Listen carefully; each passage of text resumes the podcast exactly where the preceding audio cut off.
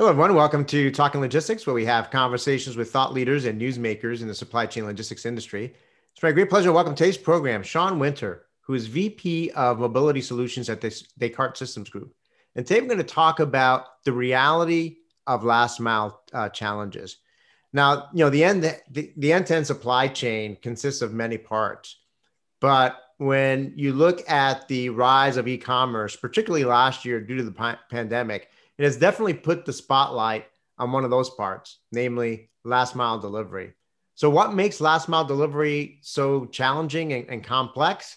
How has the pandemic transformed this process? And what will ultimately separate the leaders from the laggards moving forward?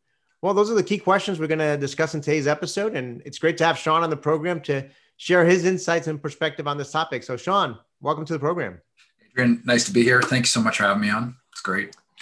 So, Sean, I mean, we've had many of your colleagues there at Descartes on, on talking logistics over the years. You're, you're a first time guest. So, like. I always like to do whenever I bring someone new on the program, I, I'm always curious how and why they got involved with this crazy industry that we're in. So, before we dive into last mile delivery, why don't you share a little bit, you know, real brief, you know, a little bit about how you got involved with supply chain logistics and what your current role and responsibilities are there at Descartes?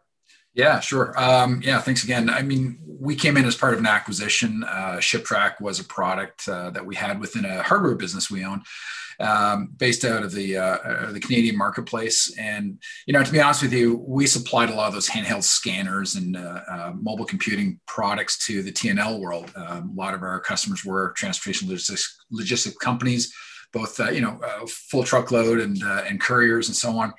And uh, back in 2012, 2011, we started, you know, obviously promoting our services, but we found there was a ton of gaps in the marketplace, and that kind of led us down the software path to kind of complement our hardware uh, business that we had, and proved to be very successful, obviously. And uh, and you know, fast forward a few years, uh, uh, you know, we're now part of the Descartes Systems Group uh, as of 2020, and you know, as far as the responsibilities go, not a lot has changed in the sense that our team is still intact, which I'm really, really proud of. Uh, we brought about 67 people over to Descartes, and uh, the technology is all intact. In fact, we're doing nothing but growing and that's that's part of the reason why I was attracted to go over to Descartes is uh, the worldwide presence and, uh, and, the growth opportunities in front of us. Great. Well, you know, certainly I've I've had the uh, the opportunity to work with Descartes for for many many years, and it's a company that's you know, has grown not only organically but through acquisitions. Uh, you, you, know, over the years, bringing in you know uh, interesting uh, technology solutions. You know, such as the one that that you brought to the table.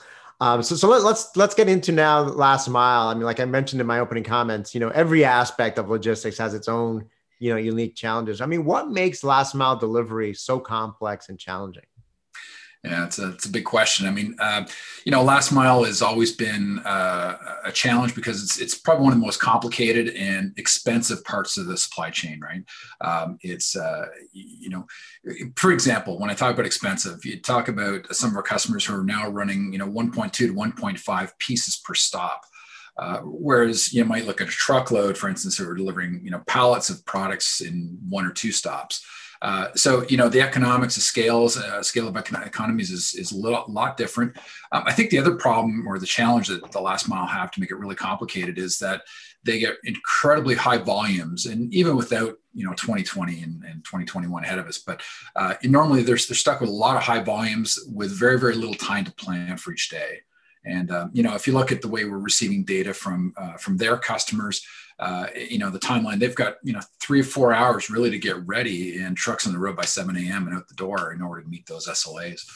Um, I, th- I, think the other challenge they have, uh, you know, obviously is around making uh, all their routes efficient. Uh, you know, we talk a lot about route optimization. We've got some fantastic tools at Descartes to do that but it's a really key part of it. I mean, you can't try and keep those costs down, but more, more, more effectively to to work the workforce in such a way that um, you know they can basically get every minute out of every person's day uh, delivering parcels.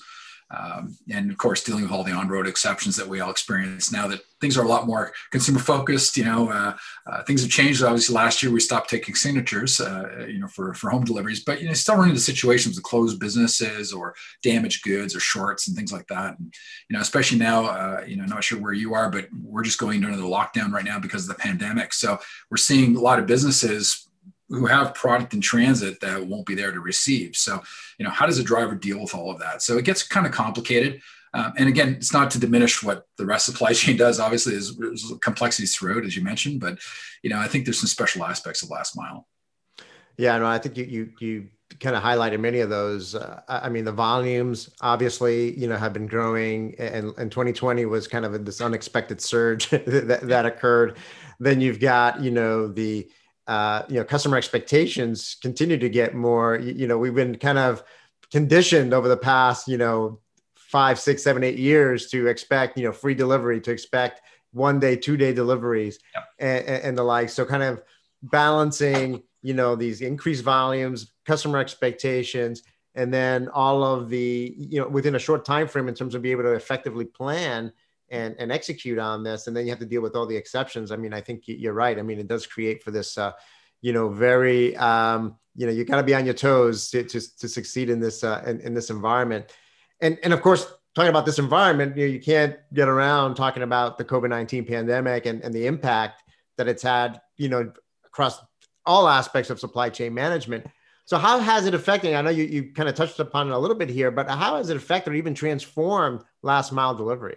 Well, you know, it certainly tested all aspects of supply chain and the companies that uh, that we work with and how they do business, right? And um, and even how their customers do business, right? So it, it kind of all rolls downhill.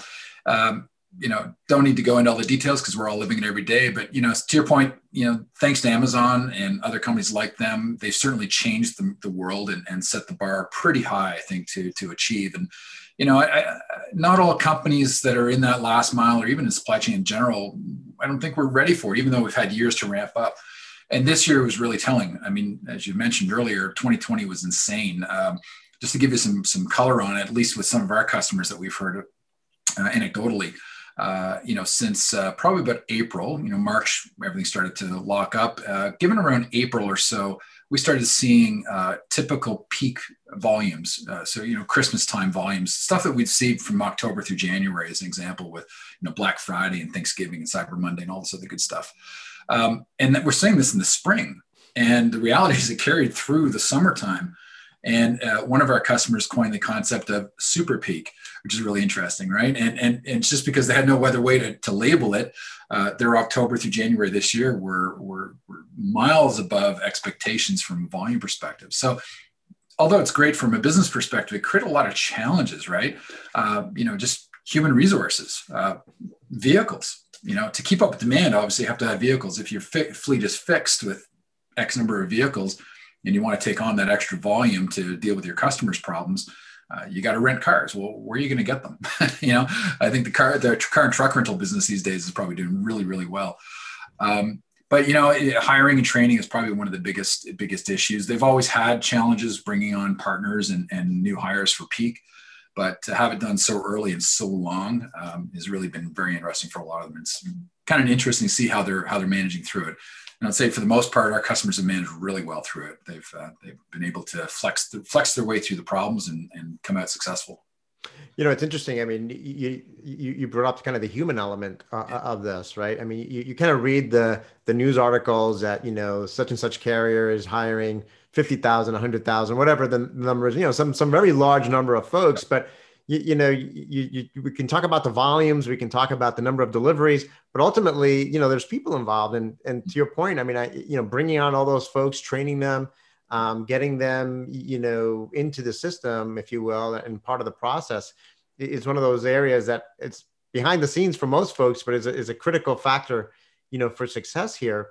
I think the other thing that we saw this past year was, you know, you actually saw you know the a lot of these carriers telling their customers saying hey you know we're going to limit you know the number yep. of of pickups that we're going to do in, in order to kind of level our our capabilities right because we just can't take everything all at once mm-hmm. and, and and you know that created a lot of challenges for shippers as they're trying to figure out okay well you know i i, I they're going to meet my commitments but they're not going to go beyond what my what their commitments were at least not that much beyond so how do i you know navigate through this i mean do, do you think we're going to have another you know super peak as you called it season eh, eh, you know again this year and, and what actions can the industry take to better manage you know this growth in, in shipping volume and, and capacity demand well, you know, all I can do is speculate, like all of us. Uh, my crystal ball isn't always uh, right on the money, but I think from my perspective, uh, I would think yes. I think we're going to have another super peak.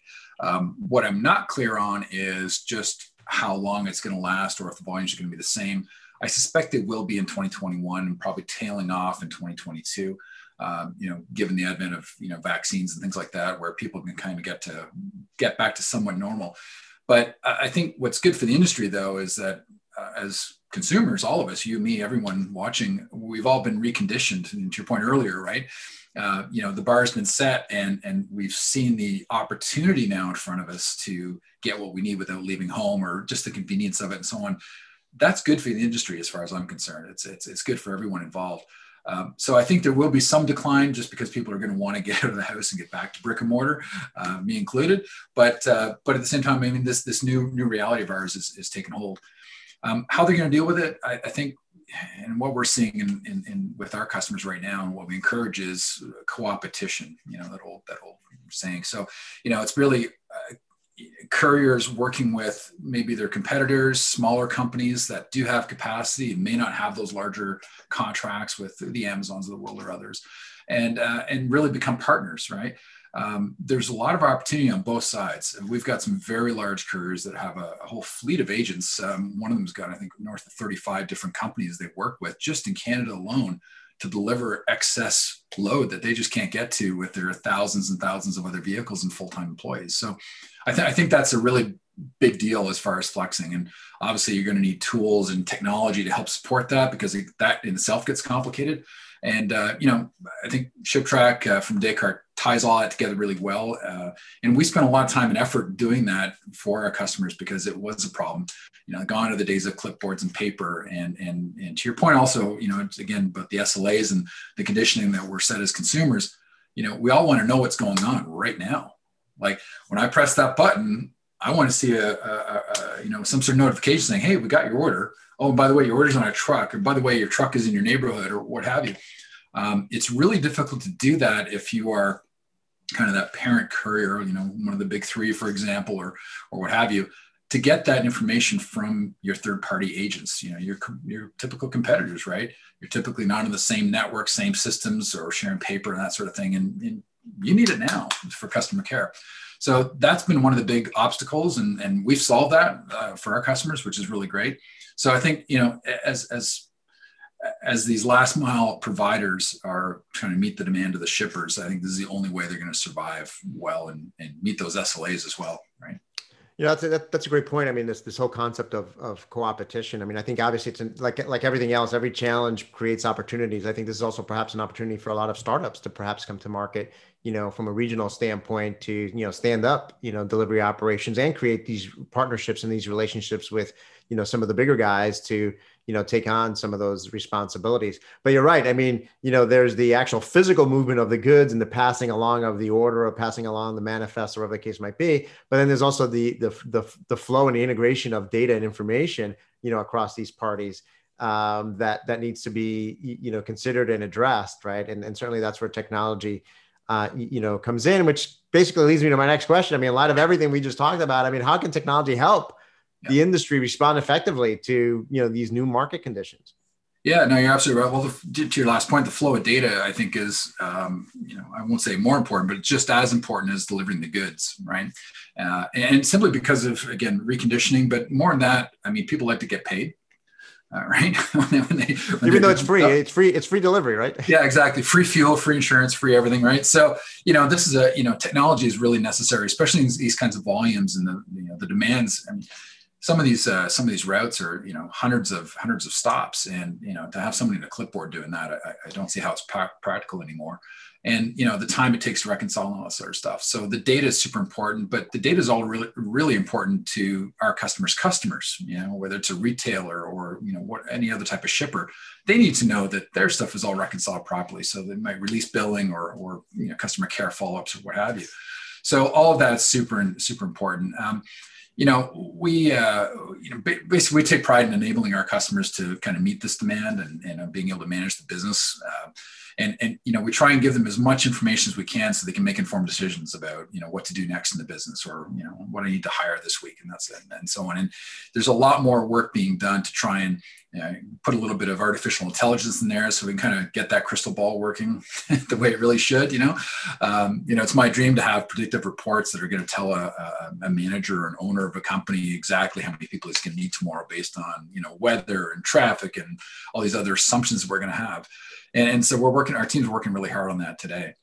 Um, I think the other thing too is, you know, whatever technology uh, you know couriers implement. I think it's it's it's got to be done right. Um, you know i think there needs to be proper time invested to look at it uh, and, and, and understand how the technology can automate where possible you know and humanize where necessary you know one saying. And and and you know to that end we can't forget that humans also have to have a fantastic experience with this technology right? The technology might be awesome, but if your users don't want to use it because it's too bulky or too many things, too many clicks, too many whatever, they're just not going to use it. And that has a whole trickle effect downstream. Um, we've seen some great, uh, great advances uh, with some of our clients. We had one in the East Coast that onboarded just, uh, you know, middle of last year. You know, and, and we look at things like scan compliance. In other words, are people doing their job? Are they scanning a box many times they need to, you know, through all the different uh, processes and steps in, in delivery?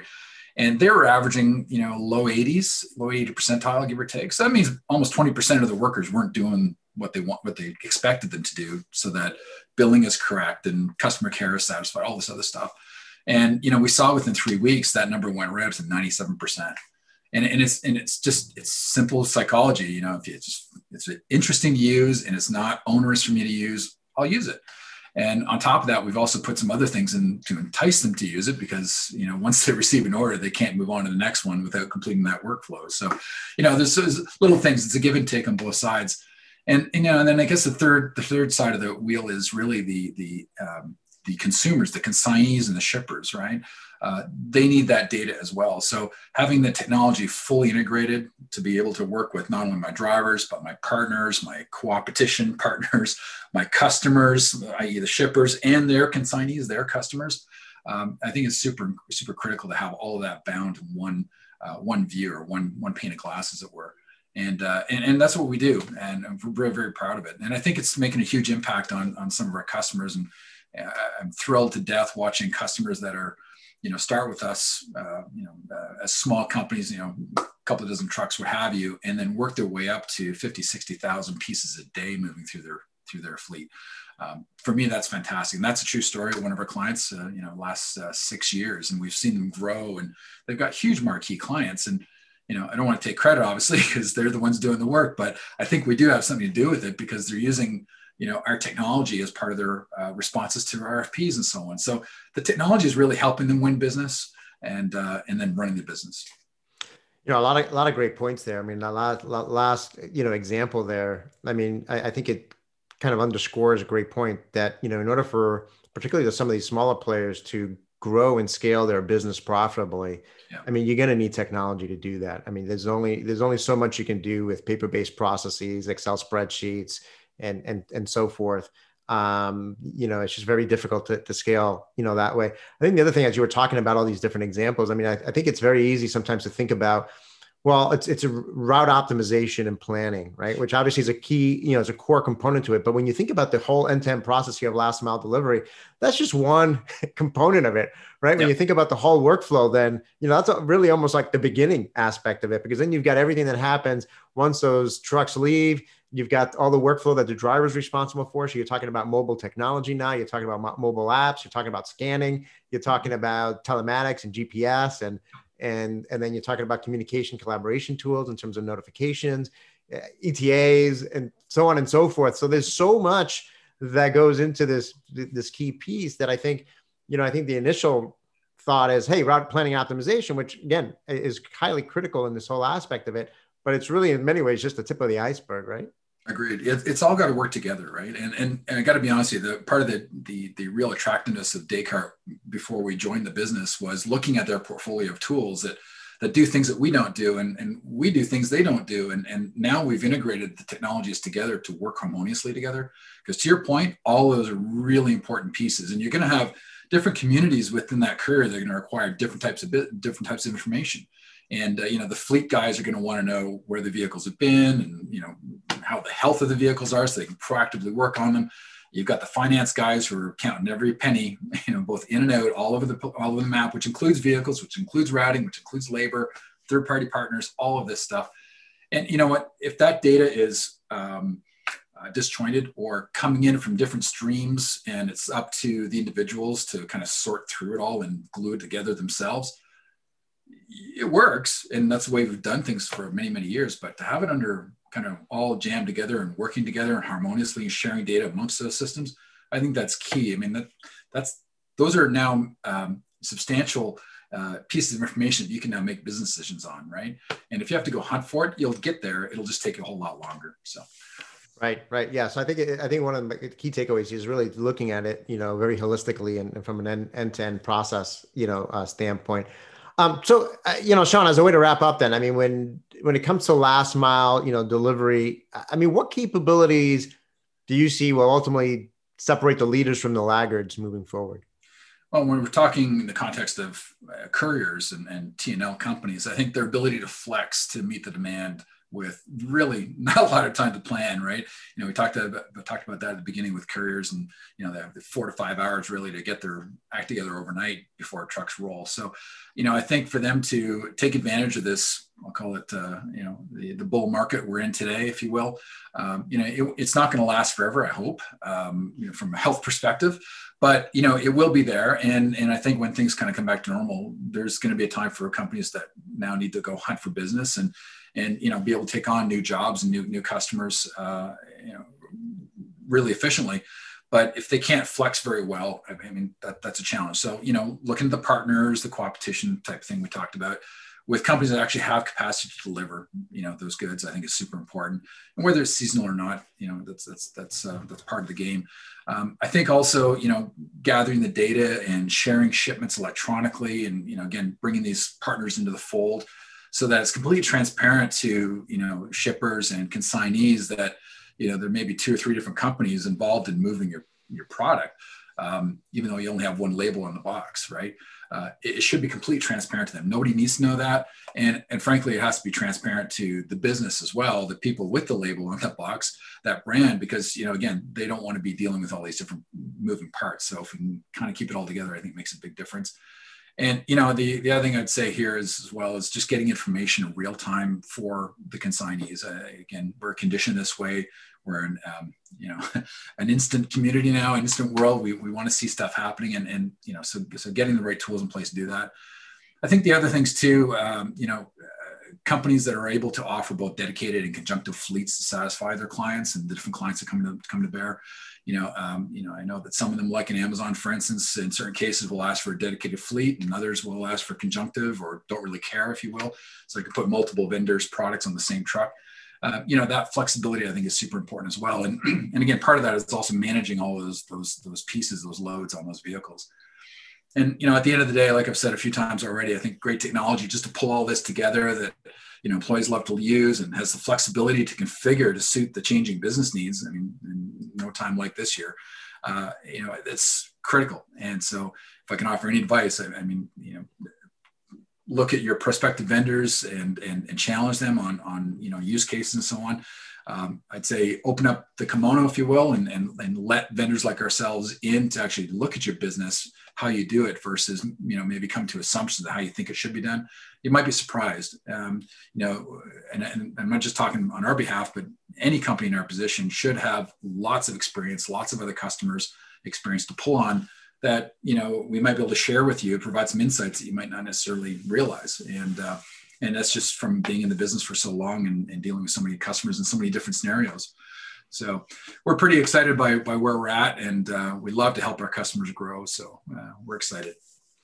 A lot, a lot, of great points there again. And, and the last part i think is something that i've, I've seen you know certainly become more common over the past few years is where you know companies are looking at their technology uh, partners as that as partners yeah. and really looking at them not only from a technology standpoint, but looking at them as a source of, of, of human IP, as a source of you know knowledge and insights and advice that can you know provide that additional value in terms of of uh, you know what are some of the leading practices out there or how can i be doing things differently right? You know tell me what i don't know already yeah, uh, so that i can yeah so i can improve my business. So um, again sean um, you know like i always say at the end of our episodes we always just manage to scratch the surface on these topics but you provided some great insights and, and perspective on, on last mile delivery so again thank you very much for making the time to be with us today thank you so much adrian appreciate it Great. I want to thank those of you that joined us. If you're watching this episode on demand, uh, either at the Descartes website or on Talking Logistics, and you've got a question or a comment for